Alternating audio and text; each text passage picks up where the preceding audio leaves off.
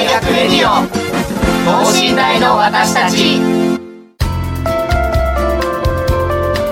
この番組では神戸大学でのキャンパスライフ受験エピソードなど学生パーソナリティが生の声をお届けしていきます。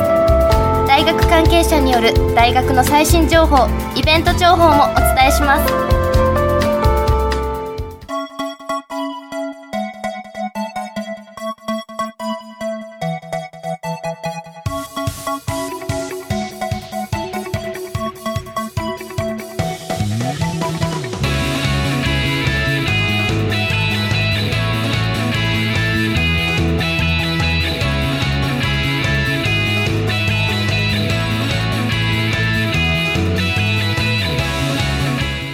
皆さん明けましておめでとうございます。国際人間科学部3回生の馬場周平と。同じく国際人間科学部2年の中川萌香です。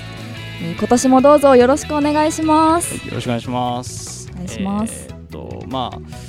えー、収録してるのが、まあ、一応去年ということになるんですけど、はい、えー、新年、まあ、明けてるんですけど僕特になんか、はい、えー、大それた目標とかないんですけどそうなんですか、あのー、まあ、散髪に、はい行く回数がちょっと去年は少なかったんで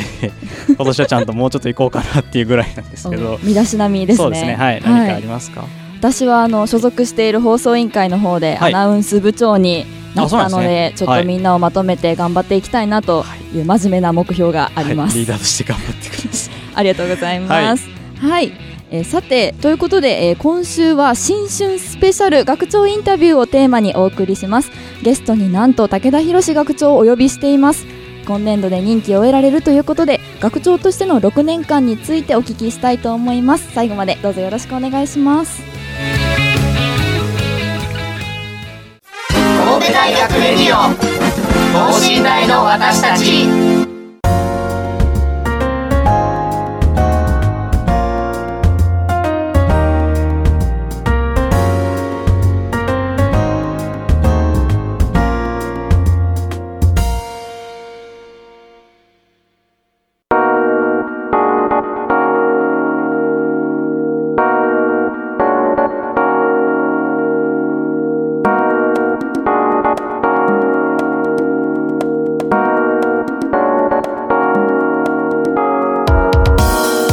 はい、えー、それでは早速学長にお越しいただきましょう、えー、新年のご挨拶お願いします。はい神戸大学長の武田でございます。明けましておめでとうございます。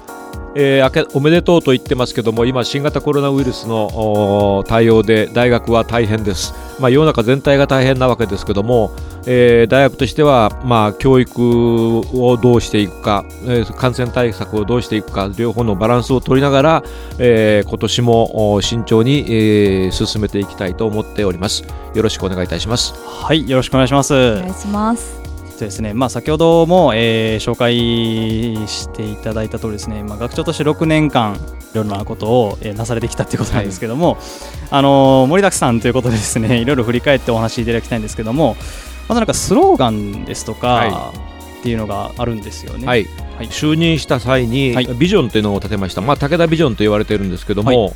先端研究それから分離融合研究で輝く卓越研究大学へまあ、ちょっといろんなのが混じって大変なんですけども、はい、ポイントはですね研究をやりたい。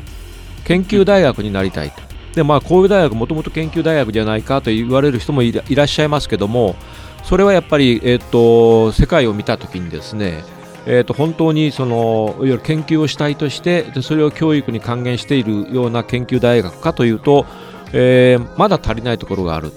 でそれで、まあ、日本の中での、まあえー、いわゆる、えー、っと旧帝国大学と言われているものと比較してもやっぱり研究力っていうのはなかなかあ評価されにくいところがある。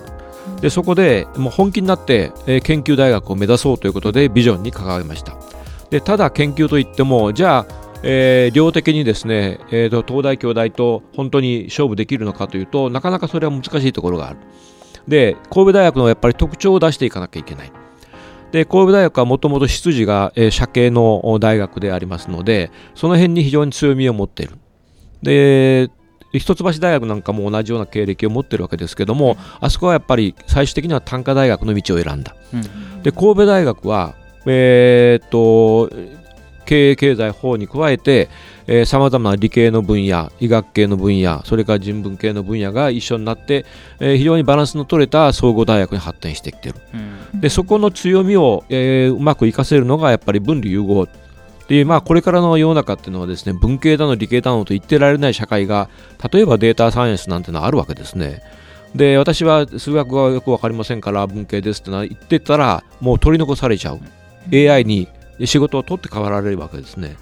でそういうところでもたくましく生きていけるような人,、えーと、人材を養成しようということで、まあ、分離融合研究。これを、まあ、スローガンの中に入れました。でこれが神戸大学の一つの特徴になると思っています。で他の大学も最近はみんな似たようなことを言ってますけども走りは神戸大学です。ありがとうございます、はい、研究にまあ力入れてるっていうことなんですけども、はい、まあ、やっぱり今そのまあ基礎研究大事とかっていうことがまあいろいろニュースで言われたりとかしてますけど、はいでその中でもこう分離融合で研究してるっていうのは例えばまあどういうそのまあ今日どういうところに力入れてるとかって例えばですねちょうど私が大学の学長になった時に、はい、科学技術イノベーション研究科っていうのを設置しました。はいはい、で今までもですねその理系の先生あるいは医学系の先生、えー、があなんか、えー、社会的に役に立ちそうないろんな技術シーズンをもとにですねベンチャーを起こしたりそれでまあお金儲けをしたり、えっと、イノベーションを起こそうと思って頑張って、えー、そのベンチャー企業とかなんとか立ち上げてきたわけですけども、まあ、ある意味でことごとく失敗してるんですよ。でことごとく打ちにして屍類類という状態です。でそれはやっぱり理系のセンスで、えーと、当然こんなもん作ったら当然売れるだろうというそのなんか思い込みですよね。でそういうところが強くて、えー、技術がいいんだから当然売れて当然だと社会に役に立って当然だという思い込みがあってなかなかうまくいかなかったところがある。で、えっと、いろんなところのコンサルティングとかなんとかの、まあえっと、協力を得ながら他のいろんなベンチャーも頑張ってるんですけども翻って神戸大学を見るとですねそういうことにアドバイスをしているようなコンサルティングをしているような専門家が大学の中にいるわけです。でそれ自体を研究の対象にしている経営とかですね法学部の先生なんていらっしゃるわけですね。で外に向かって一生懸命努力するんであれば学内に向けてその力をエフォート率を上げろとい,、えー、ということで号令をかけまして、えー、理系の先生それから、えー、社系の先生をとにかくその一緒になる場を作った。それが、えーと、科学技術イノベーション研究科です。で、ね、シーズはですね研究のシーズは理系です、えー、特にですねえー、とバイオ関係それから IT 関係、それから膜技術ですね、まあ、結構水問題とかなんとかで膜の技術、それから、えーと、もう一つは医療ですね、iPS とかなんとかの。でそういうところでいろんな神戸大学の中でも得意とする分野でシーズが、まあ、技術的なシーズが生まれてて、えー、でそれをじゃあどうやって社会実装するかという時に社系の先生がそこにすぐそばにいることで、えー、金の集め方のノウハウとかマーケティングとかですね会社を起こす時のいろんなえ手手続きとかなんとかも含めてあるいは戦略を立てるところの社会的な戦略を立てるところも一緒の場で大学の研究家の中でできると。いうことを、まあ、一つはそれを目指した。だから基礎研究から社会実装まで一気通貫でできるのはこれは神戸大学だけだと思って、うん、でもう一つは理系の,、まあ、あの実際の研究の場は理系の場なんですけどもでそこで大学院生がいるわけですけども、え修士の学生に、えー、とにまずそのイノベーションマインド企業マインドとどういうものが世の中に必要とされているのかをちゃんと確認することそれから会社っていうのはどうやって動いているのかベンチャーっていうのはどうやって動いているのか知らないとまさに先ほど言ったように、えー、宇宙人にして屍類類のベンチャー企業になるわけですね。でそこをちゃんと社系の先生があるいは今までベンチャーを起こしたことのある経験のあるような先生を呼んできて、えー、っと講義をしてもらう。まあえー、っとまさに企業マインドを植え付ける講義をしてもらう。だから理系の専門教育を受けながらなおかつ、えー、社会実装のための基礎知識会計であったり簿記であったりそれから、えー、社会の動向であったりその経済というのは一体どういう回り方をしているかということも含めて、えー、一本共通の筋を通ったものを講義してもらう。で修士の段階で始めたんですけども、えー、と年次進行で博士課程も入ってます。で博士課程の部分はですねもうこれ実践です。ベンチャーを立ち上げようあるいは立ち上げた人をどうやってそれを育成していくかっていうのをほとんどマンツーマンでやってる。でここで実際にもう4年間経ちますけども7つベンチャーが立ち上がって、えー、巨大市場からですね数十億の金が、えー、入っています。でこれからもどんどんベンチャーも立ち上がるだろうし、えー、お金も、えー、好循環で回ってくると思います。であわよくばその余った儲けたお金の一部をですね大学に回していただきたい。神戸大学に回ってそうすると余裕ができるわけです。教育とか研究に。で今国に頭下げてお金をもらってますけども、うん、自分で金持ってるってことはまあある意味で、えーと、自分のオリジナリティいろんなことが出せるわけですよ。神戸大学らしさっていうの、でそういうことを今これから、まあ、将来のことにもなりますけども狙っています。はい。じゃあまあ研究論土台、まあ、理系でそこにまあそのもともと持ってるノウハウの社系の人を読んで、はいはい、そうです。でまあ還元もはい。大学に還元とかもしていく、はい、なるほど。ありがとうございます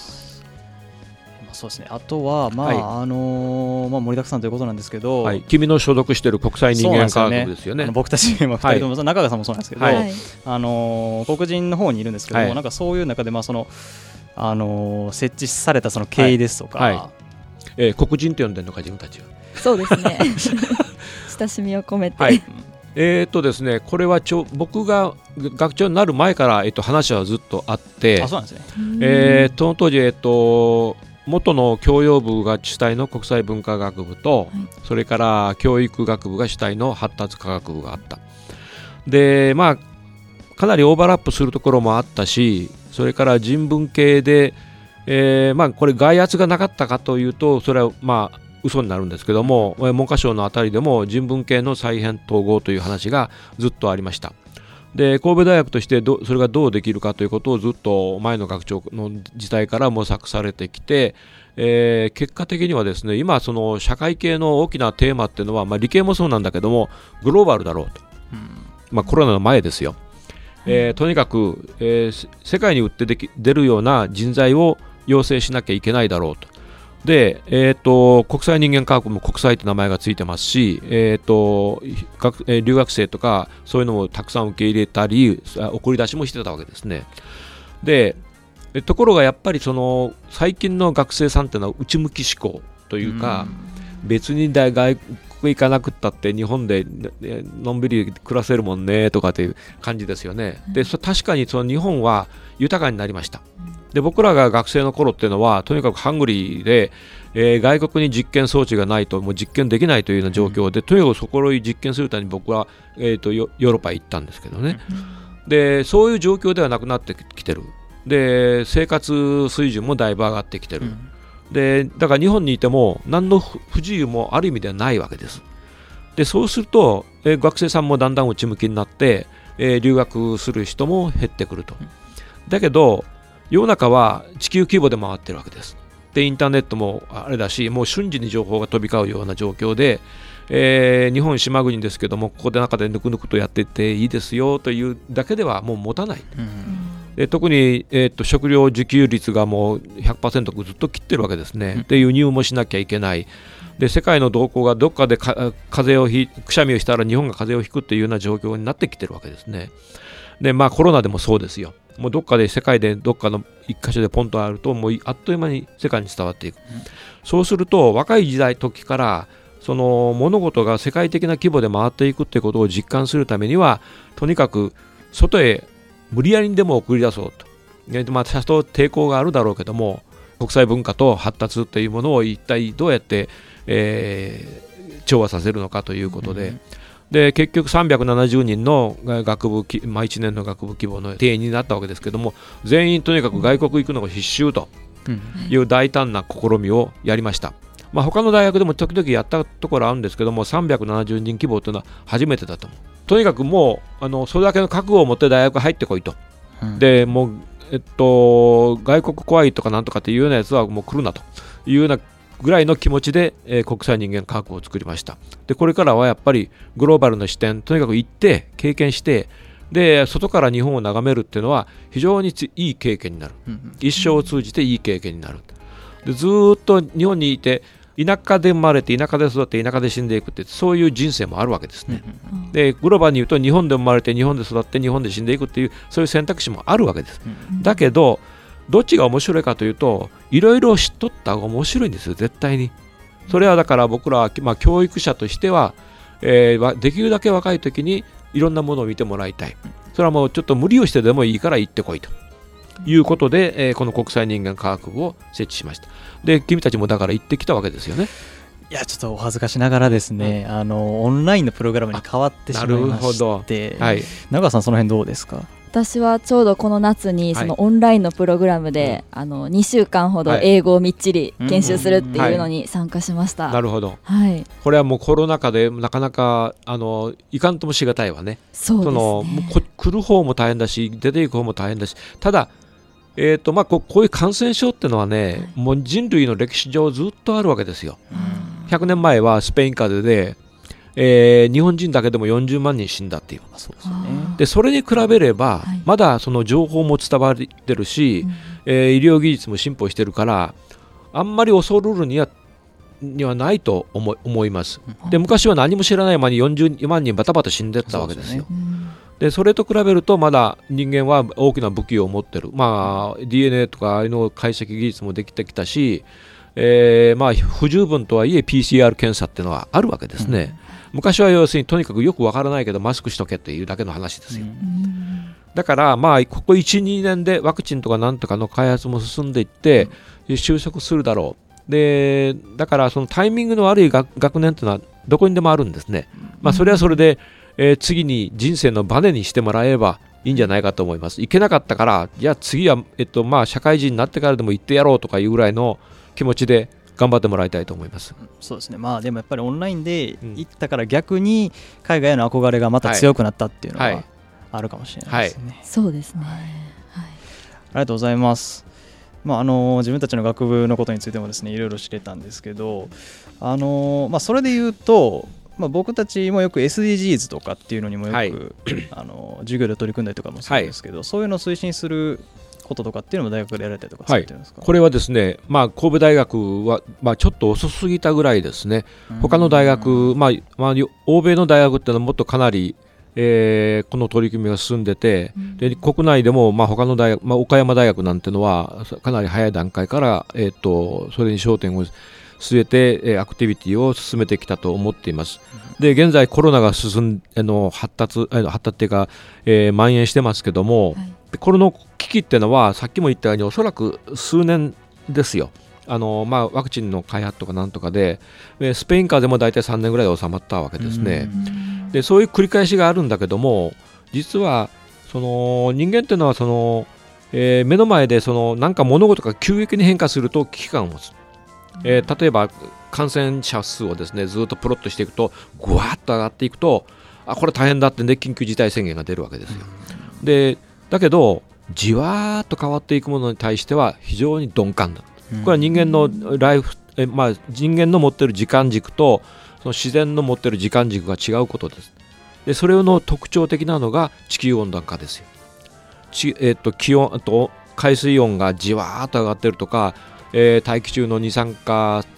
えー、炭素の、えーまあ、濃度がですねじわーっと上がってるこれ例えば10年ぐおきでプロットしてみると、えー、産業革命以降ですねここ最近の100年で急激に上がってるわけです、でこれがもしコロナのある感染だと思って見てみると、えー、とにかく大変な大衝撃なわけです。でこれをなかなか、えー、鈍感なわけですね。えー、去年と比べてどうかなと、まあ、ちょっと上がってるかなって、うん、だけど10年、100年の単位で見たときにはもうとにかく爆発的な増加をしているわけで、まあ、二酸化炭素。でそうすると、えこの将来、例えばあと100年、200年、このまま持つさ持つかというと、サステナブルではないという、うん、で必ず、えなんかカタストロフィーが起きる。なんか大きなことが起こるってことですか、はい、でそれの前触れが大量豪雨であったりですね、うん、それからえーまあ、地球全体の温暖化で、まあ、氷河が溶けるとかで海水温の海水の面の上昇であるとかいろんなところにじわじわと現れてきてるわけですね。でそれはだから結局その SDGs っていうのはみんなこれ地球規模の話だから、どっかの国だけが頑張ったってこれしょうがないわけですね。日本だけ、えー、例えば菅さんが、えー、2050までカーボンニュートラルやりますと言ったところで日本だけ頑張ってもしょうがないわけで世界全体で特に中国アメリカそれからこれからえー、人口が増えるであろうアフリカ諸国この辺も巻き込んでトータルに物事を考えないと、えー、もう回っていかない。えー、300年鎖国した時のように外の影響はほとんど受けないでいいですよっていうんであれば、もうそれはいいけども今みたいに物事はあっという間に情報も伝わるし物流も伝わるという状況の中ではグローバルに SDGs を推進していかないと地球が持たない。なるほど、まあ、地球っていうのはちょっとあのまあよく出るんだけども半径が6500キロぐらいあるわけですね、はい、で人間の生活圏っていうのはせいぜいあの海面からプラスマイナス10キロですよ。そうするとそうやって見た時に本当にこの薄皮1枚。薄皮1枚で持ってるようなところある、でそこに60億ない70億の人間がひしめき合ってるわけですね、そうするとなんかちょっとしたあの変化がもうそれはあっという間ですよ。あの反映するのも滅びるのもでコロナだって今の都市文明というその極度に密集した、えー、人類文明に対するある意味での警告だと思いますね。昔はだからこれだけあっても、えー、どっかの村が全滅しましたと言ってもそれは隣の村には影響がなかったわけですまあ、交流がそんなにないない、はい、それはいいことかもしれ、まあ、いいこともあるし悪いこともあるあるんだけども、うん、みんながその手をつないで頑張りましょうというこういうグローバルな時代ではもうすべてのことがつながってくるということですね、そこで解を見つけていかなきゃいけない。と思っています。でそこでそのまああの神戸大学、えー、今年の4月からそのバリュースクールというのを始めたんですけども、スタンフォードにデザインスクールというのがあるんですけども要するにデザイン思考をいろんなところに盛り込んでいく要するにまあ課題解決能力みたいなもんですよ。でえっと、その真似をするわけではないんだけどももっと神戸大学では踏み込んで価値バリューですね、えー、これを根底から考えよう。ちょうどタイミングとしてはコロナと重なったわけです。そうすると私たちが生きている意味は一体何なんだって。人間がこの地球に存在していることの意義っていうのはどういうことなんだというそういうとこから考え始めて、えー、社会に対してイノベーションを起こしていくことをやったらどうだって。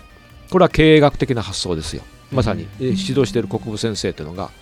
えー、経営学の先生ですけどもこういうことをこれもまさに分離融合ですよ。先生も、えー、理系、えー、文系集まってるし集まってくる学生もどこどこから来てもいいですよと。ただし学部を作るわけじゃないそのまあなんていうか、まあ、サロンみたいな感じだな、えー、集まってブレインストーミングをやる。何が大切なの学際的な感じ学際的な感じ。でここでとりあえず頭を絞れと。で大学らしいその学術的な頭,、えっと、頭をこう絞り絞って、えー、なんかアイデアを出せって。ということです。人間を追い詰められるとなかなかいろんなアイデアが出てくるもんですよ。でこれの活動がもう半年以上続いてます。あそんなにされてるんですね。はい、はい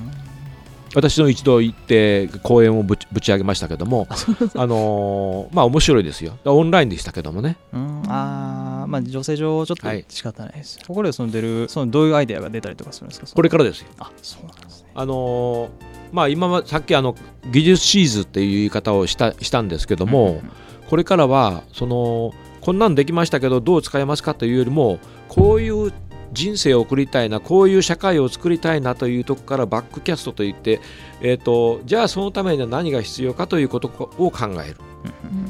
でこれは交互期待ですねこれから何が出てくるかっていうのが、まあ、神戸大学にとって非常に大きな動きになると思います。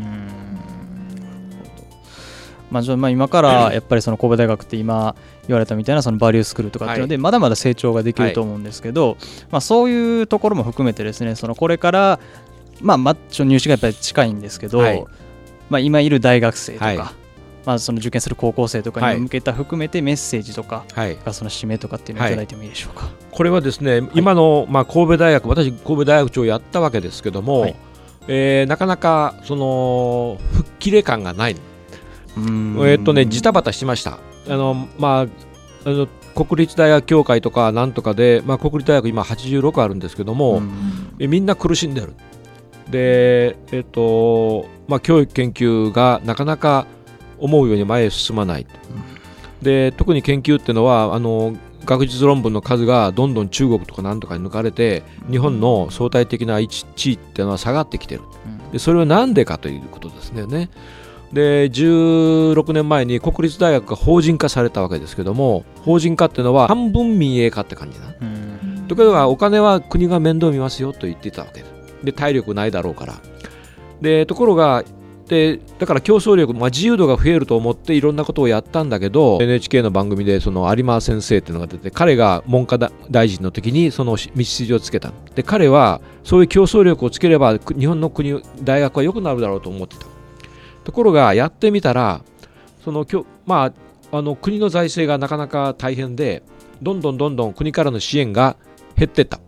最低、えー、年1%減っていった。年1%っていうのはそんなに大した金額じゃないかもしれないけども、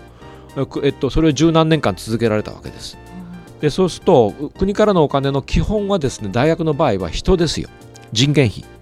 人が財産ですから結局そこを削らざるを得なかった。でそういう状態が今、えー、国立大学にどんよりと押しかかってる。で若手の研究者が減ってきた。そうすると研究のアクティビティが減る。で教員は教員で教育は同じようにしなきゃいけない、うん、だけどここで踏ん張って、えー、例えば、まあまあ、さっきの言ったベンチャーの話もそうですけども、うん、大学が独自の財源を、えー、見つけることができれば、えー、それが解決するわけです、うん、国だけに頼ってないで。でそういうことで今のいろんな大学が、えー、多様な財源を求めて、えーとジタバタしてる。で東大が、え大学祭を発行するというのもそのうちの一つですよ。えーと、なんとかあの自由になるお金が欲しいと。でお金の話ばかりしてるとこれが、まあ、下品なんだけども大学はもうちょっと夢を語れとよく言われるんですね、どこでいろんなとこ行っても。で確かに夢を語るのは大事だけども学長をやってて痛切に感じたのはお金が欲しい。あでもまずはやっぱり必要になりますよ、ね、そうですよ、うん、でこれがあるといろんな施策が受ける。学生さんたちにもそのいろんな環境を整えることができる、うん、えー、今のそのネットワークの状況だって、えー、もっとお金があれば、えーと、もっと高速で、えーえーと、コンフォタブルな環境が提供できる。うんで若手の研究者もあの将来の心配なく十分に十二分に研究することができる。ということでこれはですね世論を盛り立てるよりしょうがない。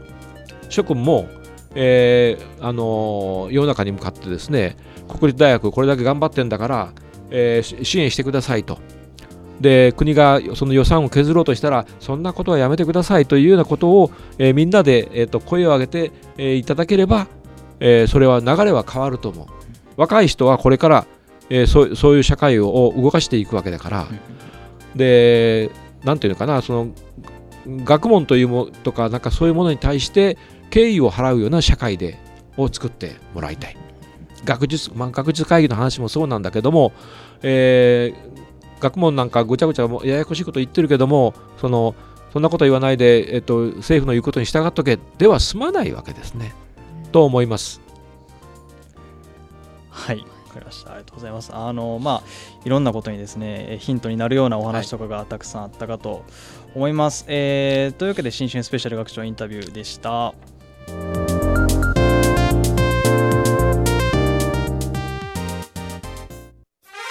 戸大学レディオ等身大の私たち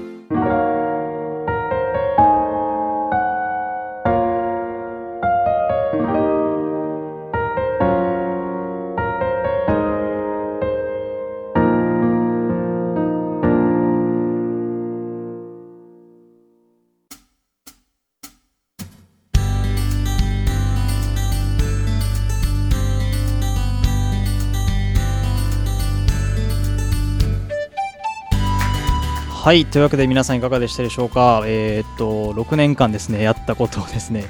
えー、いろんな視点といろんな話題からですね、はい、語っていただきましたが中川さんどうでしたか？いや学長の話を生で聞けるこんなねすごい機会はもうまたとないとそうです思いますね。まあ、ぜひあのラジオの方もですねあの皆さんあのこれですね保存して何回も聞いていただけたらなと。ぜひ。はい思います。ということで、今週は馬場周平と、えー、中川萌香がお届けしました、えー、本年もいい一年になりますように。それではまた次回。さようなら、はい。